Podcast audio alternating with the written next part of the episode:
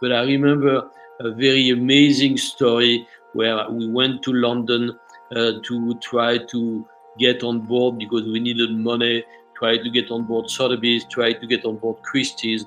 And in 1989, the, the both companies said, Internet, never, never. Presented by Arcarta, the anti fraud and customer due diligence network for the art world, The Bigger Picture presents a special series of episodes in partnership with London Art Week. A showcase of the best the art market has to offer, we take an inside look at the galleries participating and the stories behind the people that shape them. With an illustrious history, founded in 1923 and now in its third generation, Didier Aaron exhibits at TEFAF, Fine Arts Paris, Frieze, and the Salon du Dessin, and participates in London Art Week. Focusing on French art from the 16th to 19th centuries, the gallery has placed works in institutions such as the National Gallery, the Met, and numerous principal museums of France. Twenty years ago, the gallery would go on to negotiate the sale of one of the most important old masterworks by Titian to the Getty Museum for more than $50 million. With galleries in New York, London, and Paris, today the business is overseen by Didier's son and President Hervé, who has been continuing the family legacy. Despite your family ties, you didn't envisage dealing in art. In fact, you wanted to open an advertising company. So, what was the attraction? The attraction is that uh, I've always been interested in communication, even after that. And at the time, I did a Master of Management with uh, two friends, and we wanted to open an advertising company. That's all. So, how did your father react to your apparent interest in advertising? Uh, my father did the same thing with my brother, which is something really amazing, which is that he told us at the age of 18, you're going to do serious uh, studies and you're going to do art history study. And at the end of all that, you're going to decide if you want to work with me or not. Except that on one side, being uh, having a master of management, uh, he says he was saying uh, goodbye and good luck in life.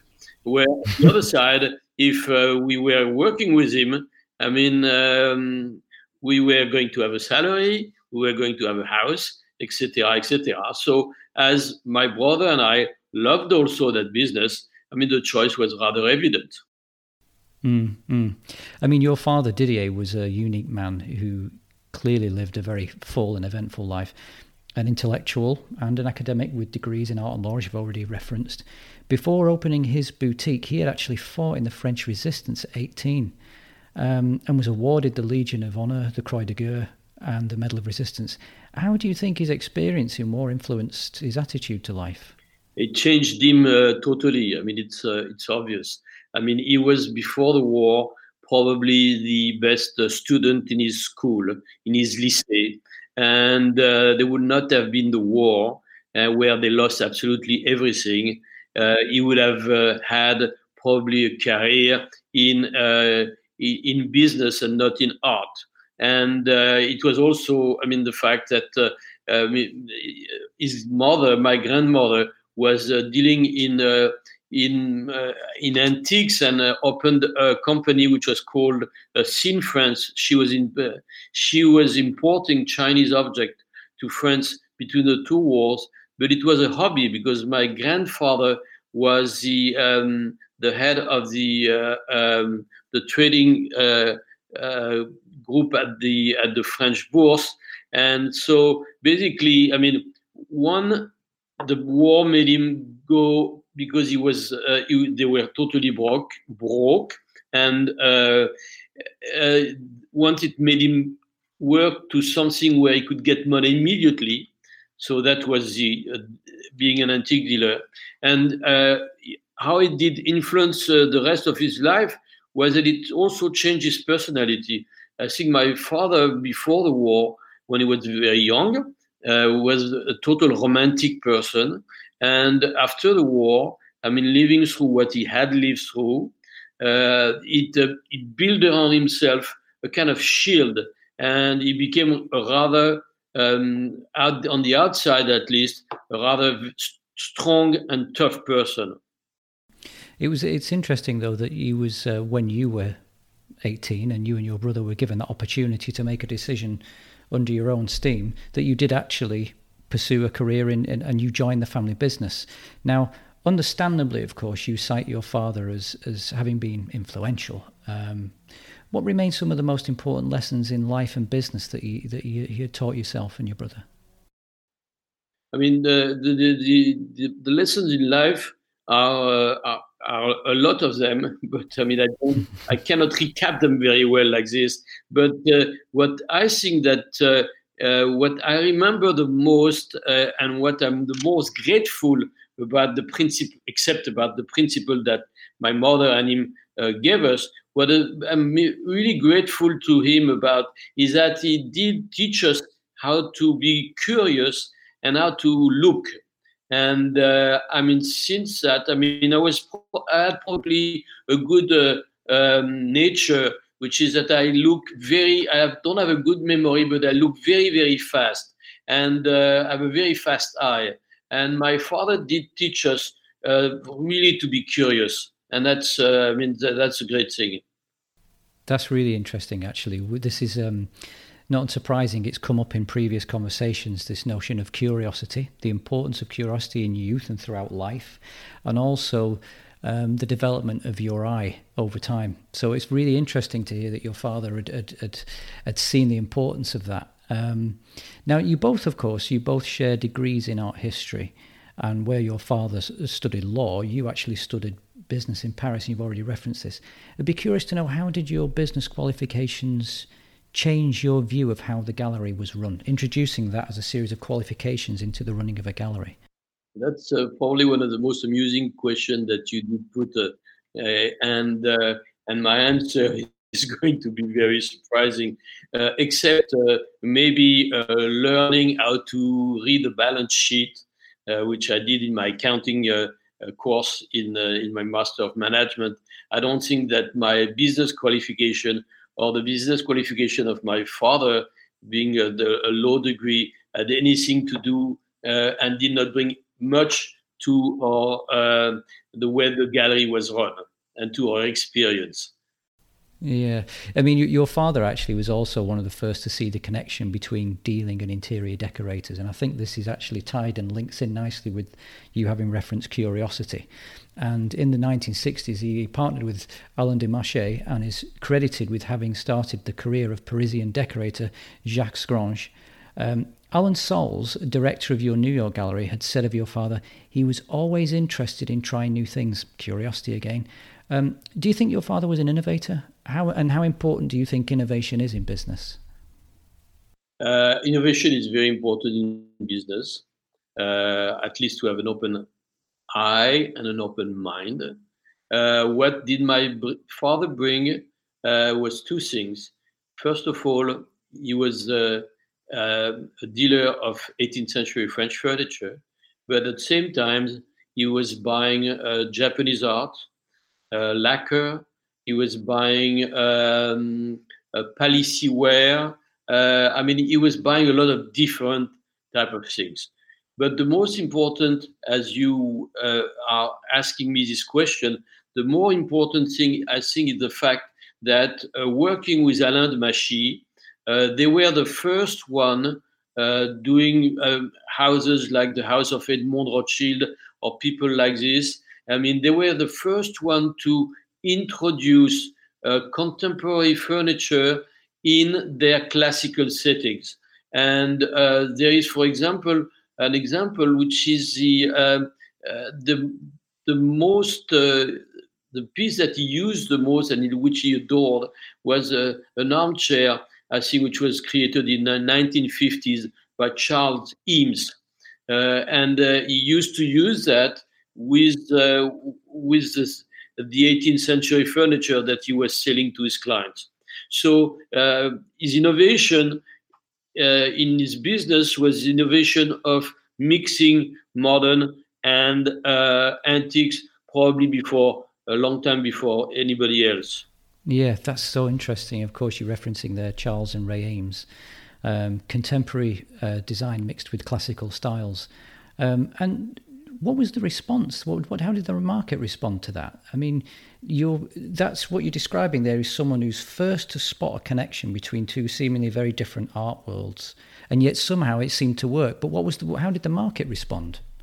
Uh, the other thing that I should have mentioned to you in the in, the, in this question is that uh, with Alan Machy, they had set up a business which was called Carl, C A R L, which was uh, in the same location, but which was selling uh, design by a contemporary designer like people like David David Hicks and others. And um, so, I mean, it, but it was something like, I mean, it it was uh, integrated uh, in the uh, interior design business, in the in the business of uh, of the business of my father, really, which was antique dealer. It was rather separate. I mean, it was two different type of businesses.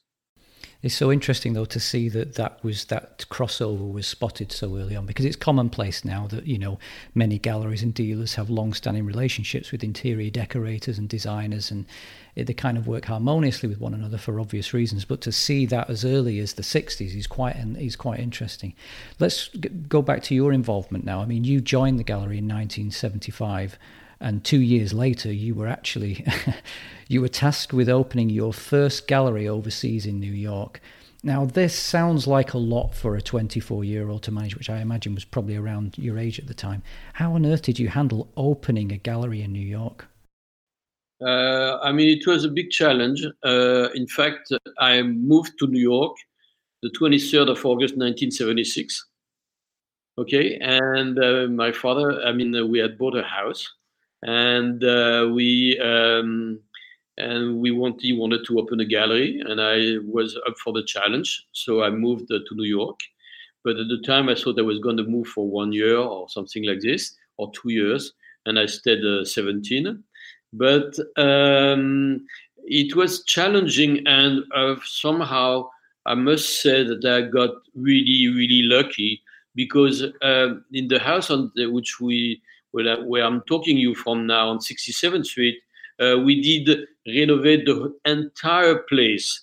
We did gut the entire place and redo it, except we left uh, some of the nice interior because it was the house of Marcel Rochas uh, before the war.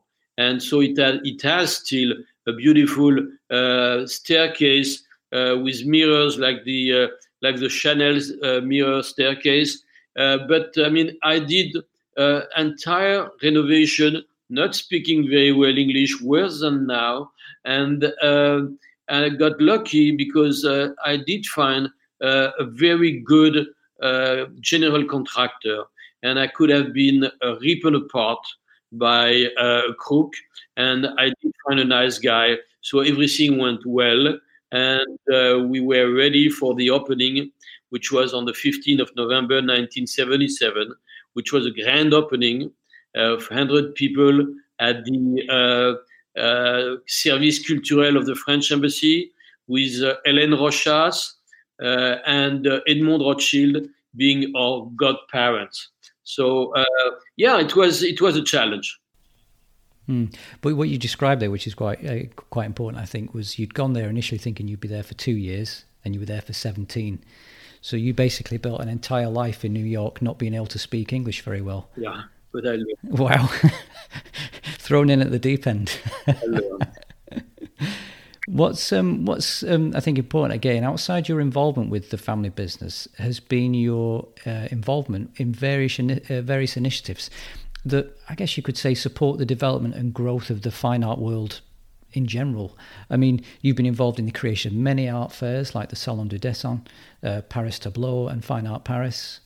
Um, you've also held numerous executive executive positions in many art, art organisations like the National Antique and Art Dealers Association of America. And in 1988, you even founded something called the Committee Colbert in the US. So tell us, what is the Committee Colbert and what's your connection to it? Uh, the Committee Colbert is an association of uh, maybe now it has evolved because we are not in it anymore.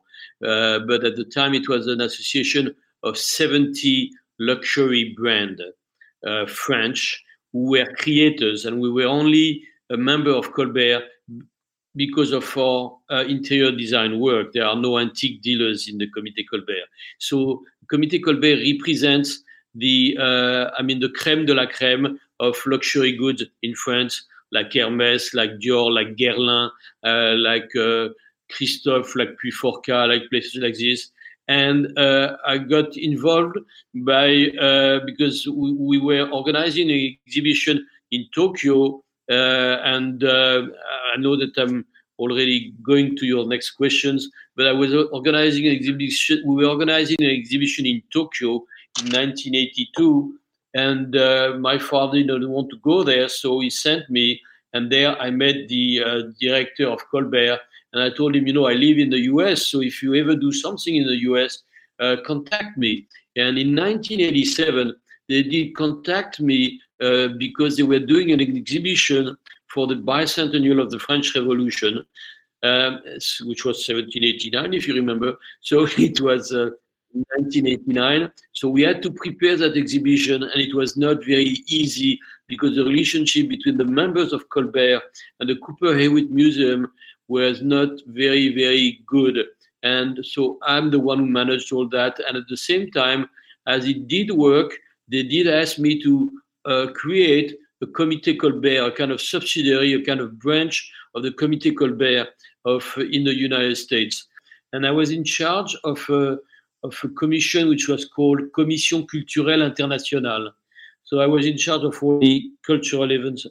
And I was going to meetings where instead of speaking with the head, I was speaking with the guy who was in charge of the marketing at, uh, at Dior, who was there since six months and was going to leave in one year. And it was not the same.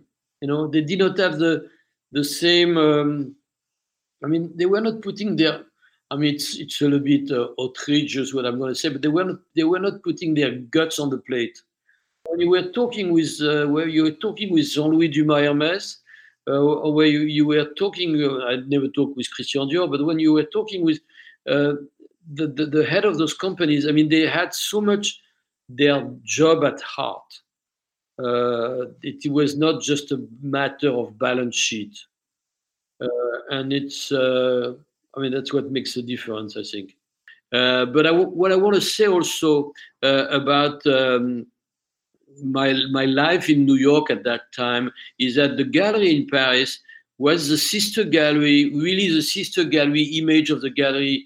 Uh, the gallery in New York, sorry, was the sister image of the gallery in Paris, dealing in 18th century French furniture, some 18th century paintings.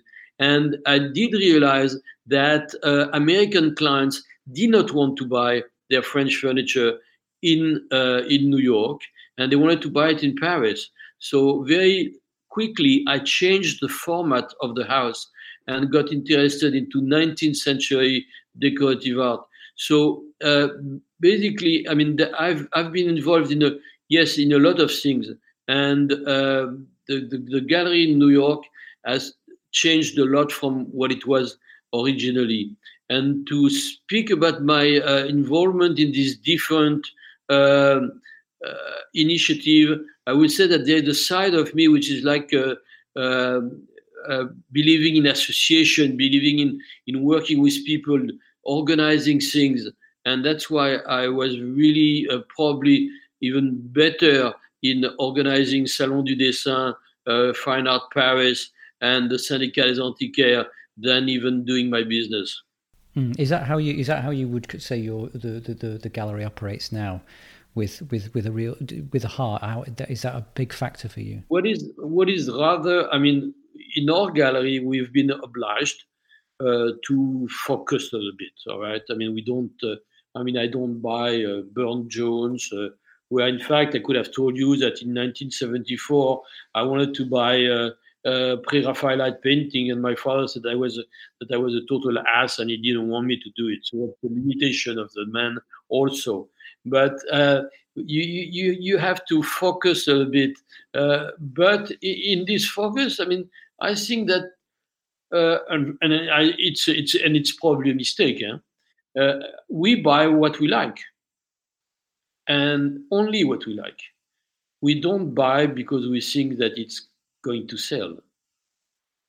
Uh, nowadays, uh, we are more obliged to uh, not buy what we think is not going to sell.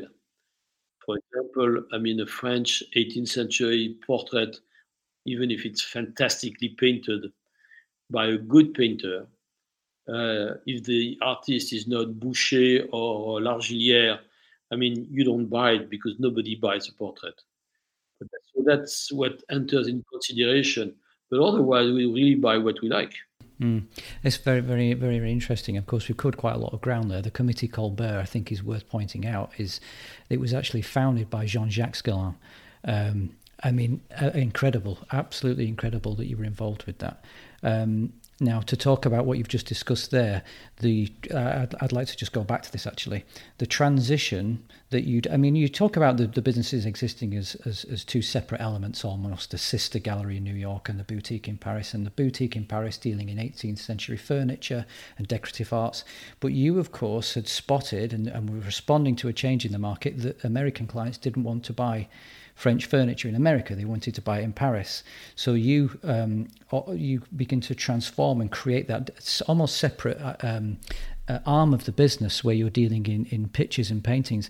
How did you how did you handle and develop that? Uh, how and, and you know what was the family's response to you saying I think we should look at this in a different way? Uh, so the uh, the uh, the move towards painting and and drawing is uh, something which uh, somehow was initiated by by my brother who uh, died two years ago but who was working with us in the in the gallery and uh, who had worked at the metropolitan museum. And uh, i mean he was very interested into into paintings. So uh, basically he um, he started a little department of paintings and drawings in paris early in the 70s uh, at the time where I moved to New York. And um, I saw that uh, it was uh, somehow the the future of our of our of our company. When after doing all those exhibitions of 19th century uh, European decorative art in New York. I came back to Paris in 1993 uh, to uh, be uh, assigned my father to run the business, uh, I did move very much the company into that direction. I mean, it is uh, something which is rather common in our business. Uh, you would uh, take, I mean, I don't want to compare myself to them, but you would take people like Wildenstein. I mean, the same Wildenstein started with furniture and moved on to paintings. I mean, paintings somehow is easier, not not to uh, not as a as a knowledge or, but it's I mean it's uh, it weighs less, it takes less space, and uh, and I I did like very much. I mean I was very uh, I was very um, much uh, pushing the gallery towards that uh, um, towards that. Um, that transition. In addition to that, I want to add that uh, you cannot do a business uh, without people. And uh, the collaborators that I, that we had in Paris and in New York with Alan Salz, who was working with me since 1982, uh, was I mean Alan Salz was um, had been also working at the Metropolitan Museum, had been working at Wildenstein, and uh, yeah, I took him uh, with me in New York, evidently to develop this uh, old master uh, department. So, I mean, it's since the uh, early 80s, and uh, especially when I moved back to Paris, uh, wanted very much the um, old master painting and drawings to be the major activity in the gallery. Hmm. I would just want to actually just rewind a little bit because we touched on um, Japan a little while ago. You were mentioning Japan and going out to, to Asia. And I think the reason why I'd like to return to that is because you can begin to see a pattern here. Um, and that is really your your family business, both yourself, your brother, and your father. You're doing things as a series of firsts or very, very early. You're quite early into either a market, you're quick to respond, you're quick to see things. And I think that's very, very interesting. And I'd be very curious, you going back now to the 80s, uh, how did Asia respond to what you were doing and what you were dealing in that time? And what did you learn from that experience? Uh, I, I, learned quite a lot, uh, but I learned that Asia, especially, I learned that Asia was very difficult and a totally different market. But going to uh, Asia, uh, I met somebody who is now a rather important contemporary uh, gallery uh, in Hong Kong, in Singapore, called Pearl Lam.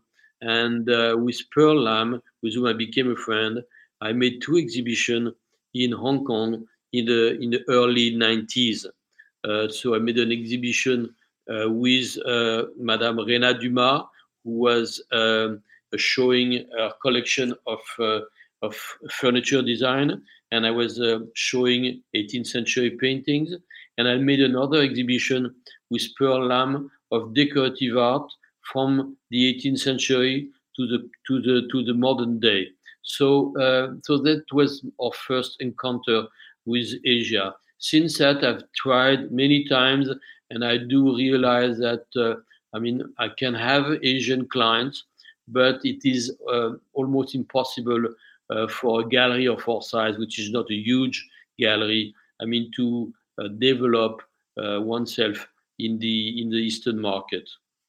When you were saying, if I may go back to something else, when you were saying that I was uh, that we were the premier in doing this or in doing that. I just want to mention something which uh, you don't have in, in your questionnaire, but which uh, uh, I have very much at, at art is that I was the first investor. So I was the creator of ArtNet. I was the first guy to put some money believing that uh, the internet would one day revolutionize our business. And uh, I mean, I was very much criticized by my colleagues uh, because of that. But it's, uh, I mean, something I'm really proud of it, except that, uh, like Asia, I did it, I did Asia something probably 22, 20 years too early. Uh, ArtNet, I was in ArtNet, uh, the chairman of ArtNet 22 years, 20 years too early also. And I think that timing is very, very important in life. But I'm very proud of having done all those things. I, I, we, during our research, you, you I, am kind of just um, stuck for words. I had no idea you were involved in ArtNet. ArtNet is, of course, you know, the backbone of the industry in many respects now. Um, but wow, to have seen online so early timing, as you say, is, is, is, is, so important. What was your attraction to, to ArtNet? Was that motivated purely on the basis that you could see online as the medium was, was the future of the industry? At the time, we, we were creating a database of uh, result at auction. And I did believe that uh, information and transparency of the art business was something which uh, would prevail. But uh, at the time uh, when I created ArtNet, it was in 1988 and uh, there was no internet. So when we were selling to our clients, when we were selling to our clients the database, we were selling also, which means the software, we were also selling to them the hardware. So that's why it did cost us enormous amount of money, and that's why I got very, very quickly uh, dissolved by uh, having less and less capital. But I remember a very amazing story where we went to London uh, to try to get on board because we needed money, try to get on board Sotheby's, try to get on board Christie's. And in 1989, they, the both companies said, Internet, never, never. So our idea was to create this database and then afterwards to create auctions online. Uh, th- that was in 1990. And uh, but that happened much much later, and I was not involved anymore. That happened much much later with ArtNet. That's so interesting. A series of firsts, absolutely. Um, let's just return to kind of the, the, the, family timeline, the history of the business almost. Uh, you know, because a space in London followed in 1985. Um, and the question there, I suppose, in, uh, that springs to mind is by this point, with the space in London, you're now managing three businesses basically in three different locations Paris, New York, and London. And be just curious, you know, how how are you managing a, a, business with an international footprint? Because you've already touched on something, of course. Being 1985, this is before the internet, it's before email. How are you managing the correspondence between all those different businesses? Yeah, and I did hide something to you again. Uh, created in 1982. Uh, we opened in 1982 a gallery in Los Angeles. Oh, right, okay. Yeah, in Melrose Place. Um, with a decorator who now is dead, whose name was Caleb Alaton. And uh, how do you handle that? You only handle that uh, uh if you have uh, good people working for you. I mean, uh, when I was in New York, I was I was doing New York. My father was in Paris. we had somebody very good in London, and I did find somebody very good to to to run Los Angeles. It was rather small, and uh, then I moved to Paris, and I left Alan Salz in charge of New York. I mean, all that is a question of uh, of people, and considering the fact also that uh, Paris has always been the main uh, center and the main uh, I mean, the mother gallery or the father gallery, whatever you want to call it, uh, that for many reasons, it's because most of inv- our inventory is there, and also because uh, uh, Europe is a place where you were finding and still are finding uh, most of the object of our in our business. So um, people make you help you uh, run an international business. Now, I'd like to just turn our attention to the works in which you deal. Um, and of course, we're talking more specifically now about paintings and pictures and sculptures. Um, and you've actually placed many, many, many important works in major institutions internationally over the years. And in 2003, after a year of negotiations, you actually sold Titian's portrait of Alfonso d'Avalos in armour to the Getty. So help us understand what made that work significant. Uh, probably, I mean, uh, because uh, it was the biggest deal I made in my career. And second, because it was probably uh, the most interesting in terms of uh, painting and negotiation. What happened is that in 1991, uh, the French family called the Ganay was selling that painting by Titian and there was provision in French laws which permitted the French government to let a third party buy it and to have it deposited at the Louvre. So the painting was deposited at the Louvre, and the contract was that for 12 years, the Louvre could buy it at the original selling price plus the interest. But after 12 years, that the painting would be free. And uh, what happened is that a year before, so I mean 2002, uh, uh, Alan Salz, who uh, had good connection at the Getty Museum, uh, knew that the Getty uh, was going to be interested in that painting. And he knew also that I was very friendly with, at the time, the CEO of AXA, whose name is Henri de Decastres, was Henri, he was the CEO at the time. And um, so he pushed me to go to see Henri de Castries, and I did get a mandate uh, from AXA to sell that painting.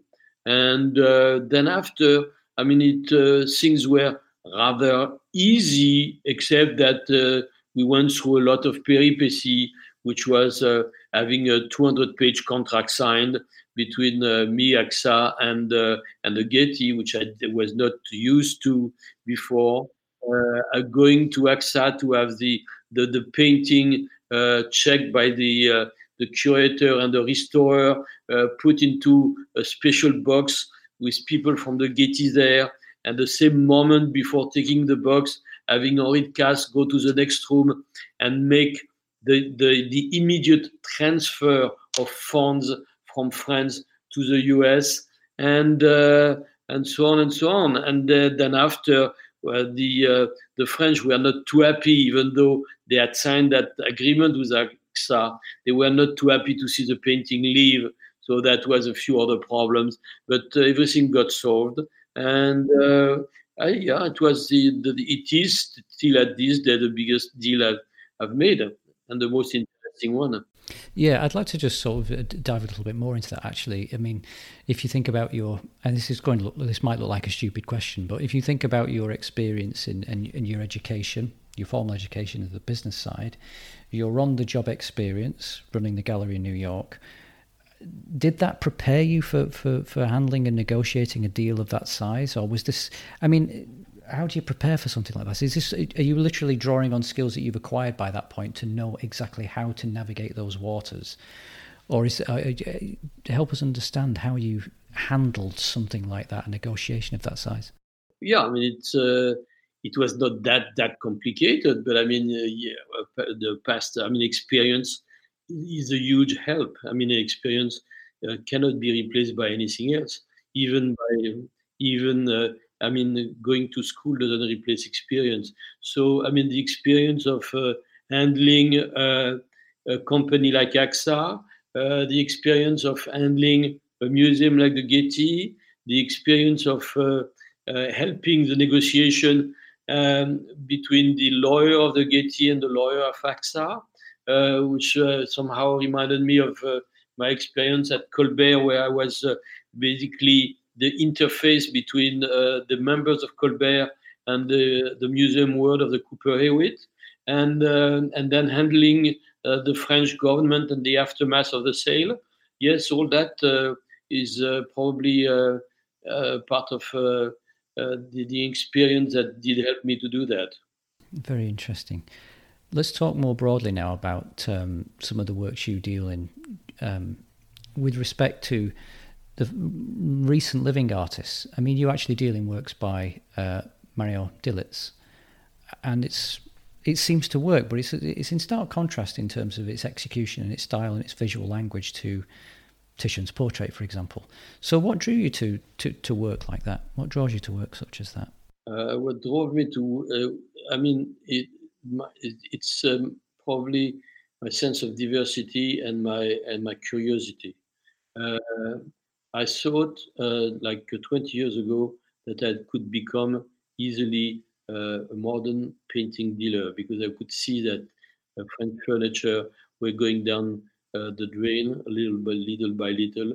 And uh, but I realized that uh, I did not know enough, and that you don't become um, a modern art dealer from one day to the other.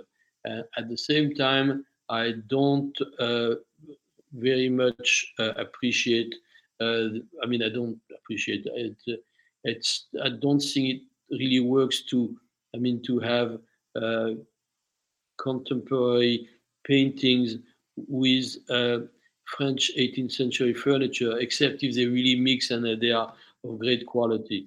But to go back to why I did that, I did that uh, because uh, I wanted to to to put a little um, sort of contemporary activity in our uh, in our old master paintings, and I only did it uh, because I did like the artist.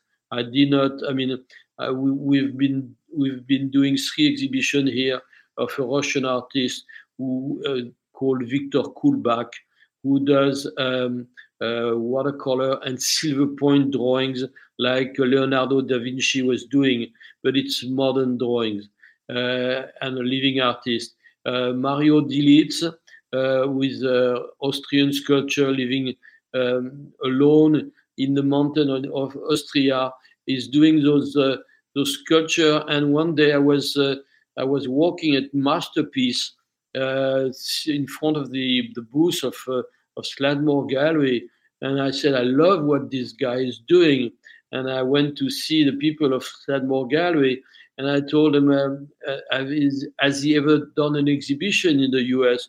And they said, "No." So I said, "I would really like to make an exhibition."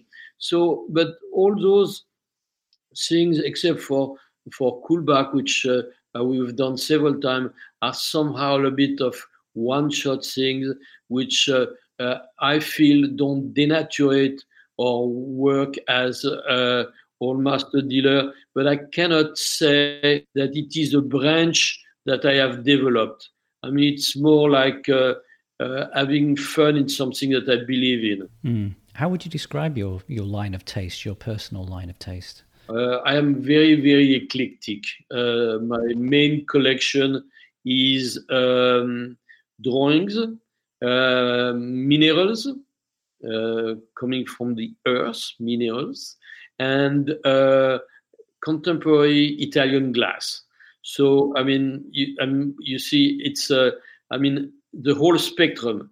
Uh, I forgot to tell you another thing, which is that in 1975, where the first year I worked with my father before coming to New York, I did not want to work into uh, uh, the uh, the French furniture business directly. So I had a friend who was uh, a dealer of uh, Greek and Roman sculpture, and so I started a little department of Greek and Roman sculpture in the gallery in Paris, and I went to Beirut in 1975, just before the war with the Palestinians, and uh, and, and and bought antiquities.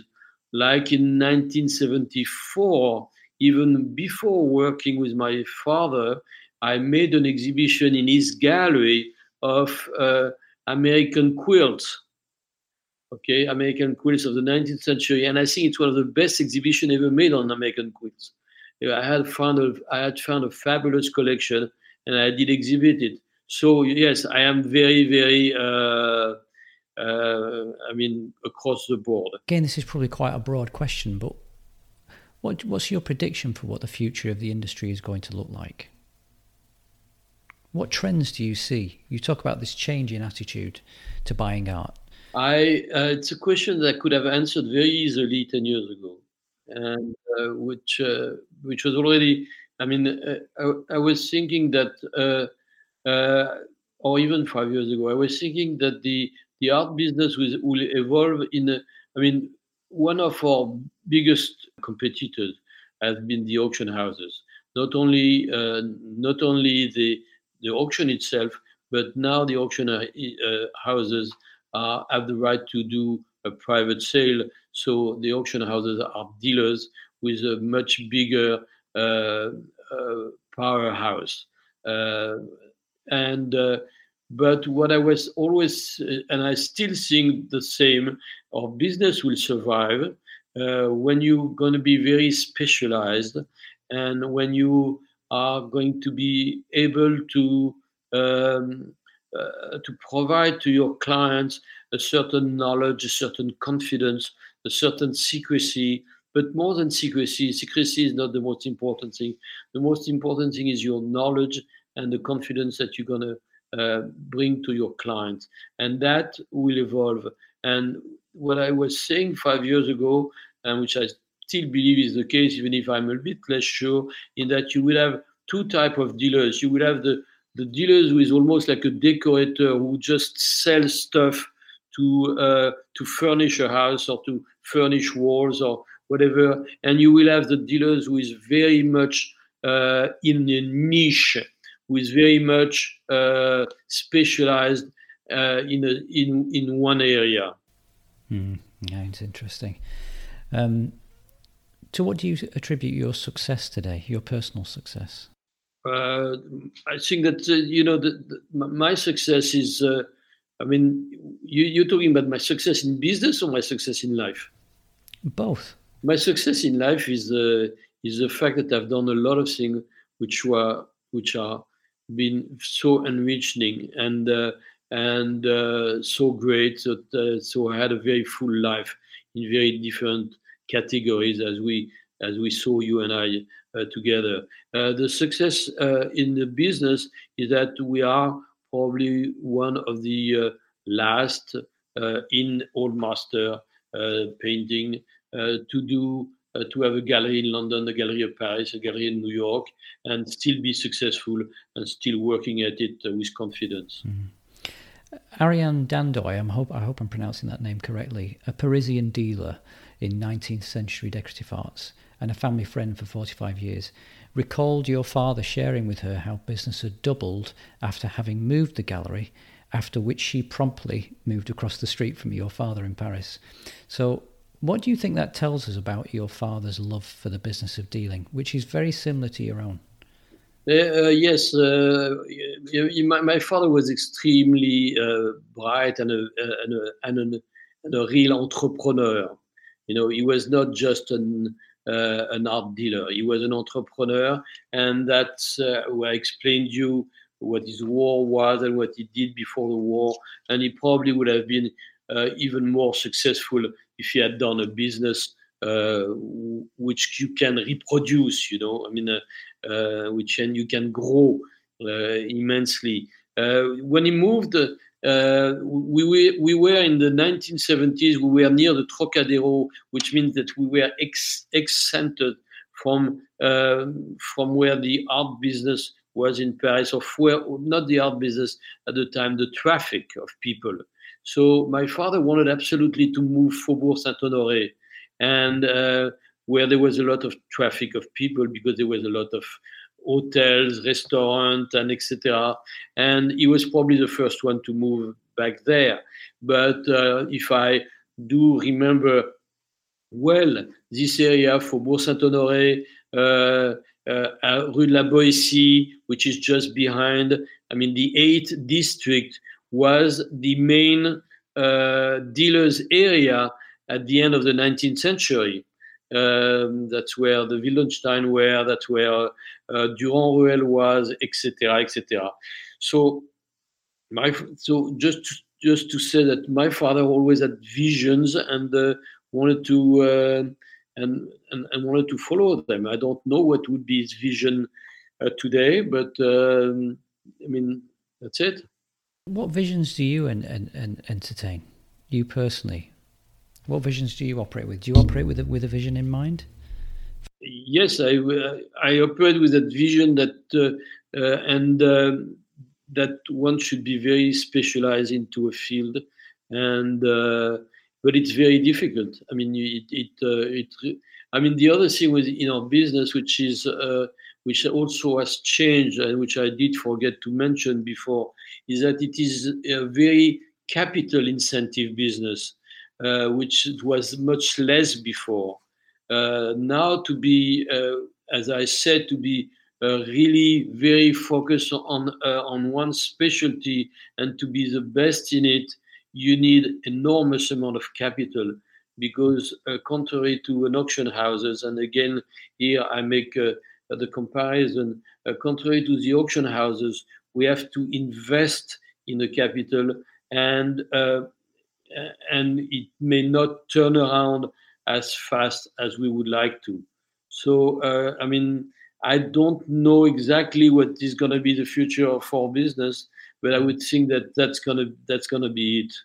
That's going to be that way. That's very interesting. Talking about um, investing in something on the uh, in with the belief and the vision that it will materialize in the future. So again, this is um, an ability to predict or, or, or, place your bets on something happening in the future, commercially speaking. Um, how important do you think risk is in business, being able to take risks? Uh, I think it's very important, but I mean, when, when, when what I was saying about capital in uh, incentive, uh, capital uh, need, uh, it was not really in in uh, in a.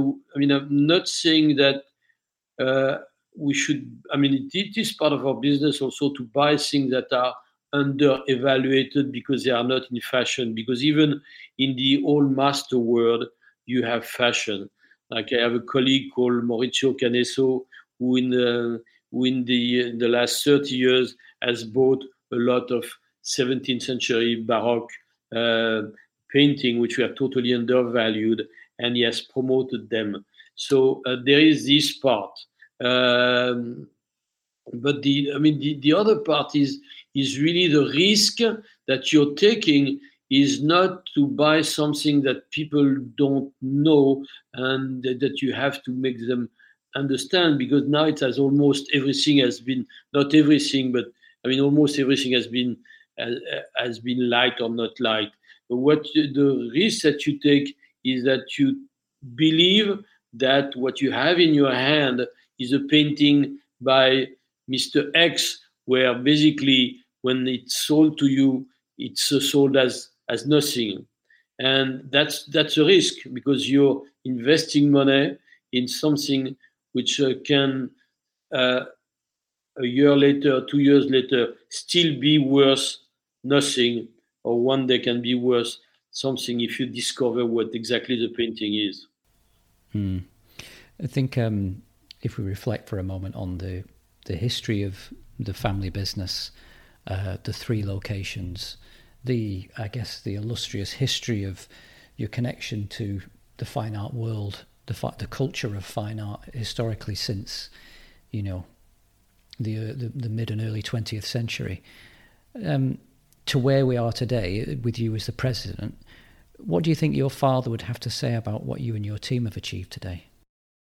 I think that he would have said that I uh, I was not adventurous enough. I think that you know, I mean, his his idea of, I mean, because it was he, he had to do it because he had absolutely no money, and uh, and he had even no money to buy his uh, his antiques in 1946, no 47. So his idea of doing interior design and and make some money like this was a great idea, and for 20, 30, or 40 years it was basically the uh, it was a not I mean it's not very elegant to say it like this, but it was our cash machine. It was what did allow us to buy uh, paintings at an expensive uh, price. And uh, what he would say now to me, I think, is uh, invent something else, Hervé. Uh, do, do, I mean, yeah, I would. I'm absolutely sure that's what he would say. Hmm with the benefit of experience, if you could go back and give yourself advice when you were 24, 25, uh, getting involved in the family business, what would it be? Uh, two things. I mean, uh, now, it, you, be involved in the family business uh, as I was at the time believing uh, with the example of my brother and uh, and what I started there believing more in paintings and uh, in old master and in drawings. My big regret is uh, not to have done more uh, in-depth studies. I mean, the studies that I have done, um, I've done a, a, bachelor of art, a master that I've never finished, which in fact had nothing to do with what I'm doing. It was a master about the theory of color between Baudelaire and Delaunay, so it had nothing to do with Old Master. And um, my study of management, all that are very good and broad studies. But I think I would have, I would have loved and would have needed uh, to be better in my business, uh, which I do compensate by having people better than I am in certain fields. I would have liked to have done more academical studies in the in the world of old masters. What advice would you give someone starting out dealing in works of art now? Oh, that's a not, that's a totally different story. I mean, I've, I've I've been asked this question by young people very often, and my uh, and my first and immediate answer is love. I mean, it has to be a passion. If it's not a passion, don't even go into it. Uh, and then after, I said to them, it is not easy and it's not difficult. Uh, it's not easy and it is difficult. I mean, you have, I mean, and, and you have two, I mean, and, and you have a lot of different words. I mean, you cannot say that you have an art word. I mean, you have a lot of different words. I mean, you have the word of, of curators, you have the word of, uh, of scholars, you have the world of dealers, you have the world of auctioneers, and even inside the, the word of dealers, you cannot say that you have one art market because the art market of uh, antiquities and the art market of uh, um, contemporary art and the art market of old masters are totally different and they work differently. So I would tell them uh, you gotta know what you want to do because you're not sure that you're gonna be uh, really you're not gonna make a fortune. But if you love it, that's the main thing. You exhausted me. You know that? Thank you for listening. You can follow and subscribe to The Bigger Picture wherever you get your podcasts. To learn more about this episode or to reach out to us directly, please visit arcarta.com.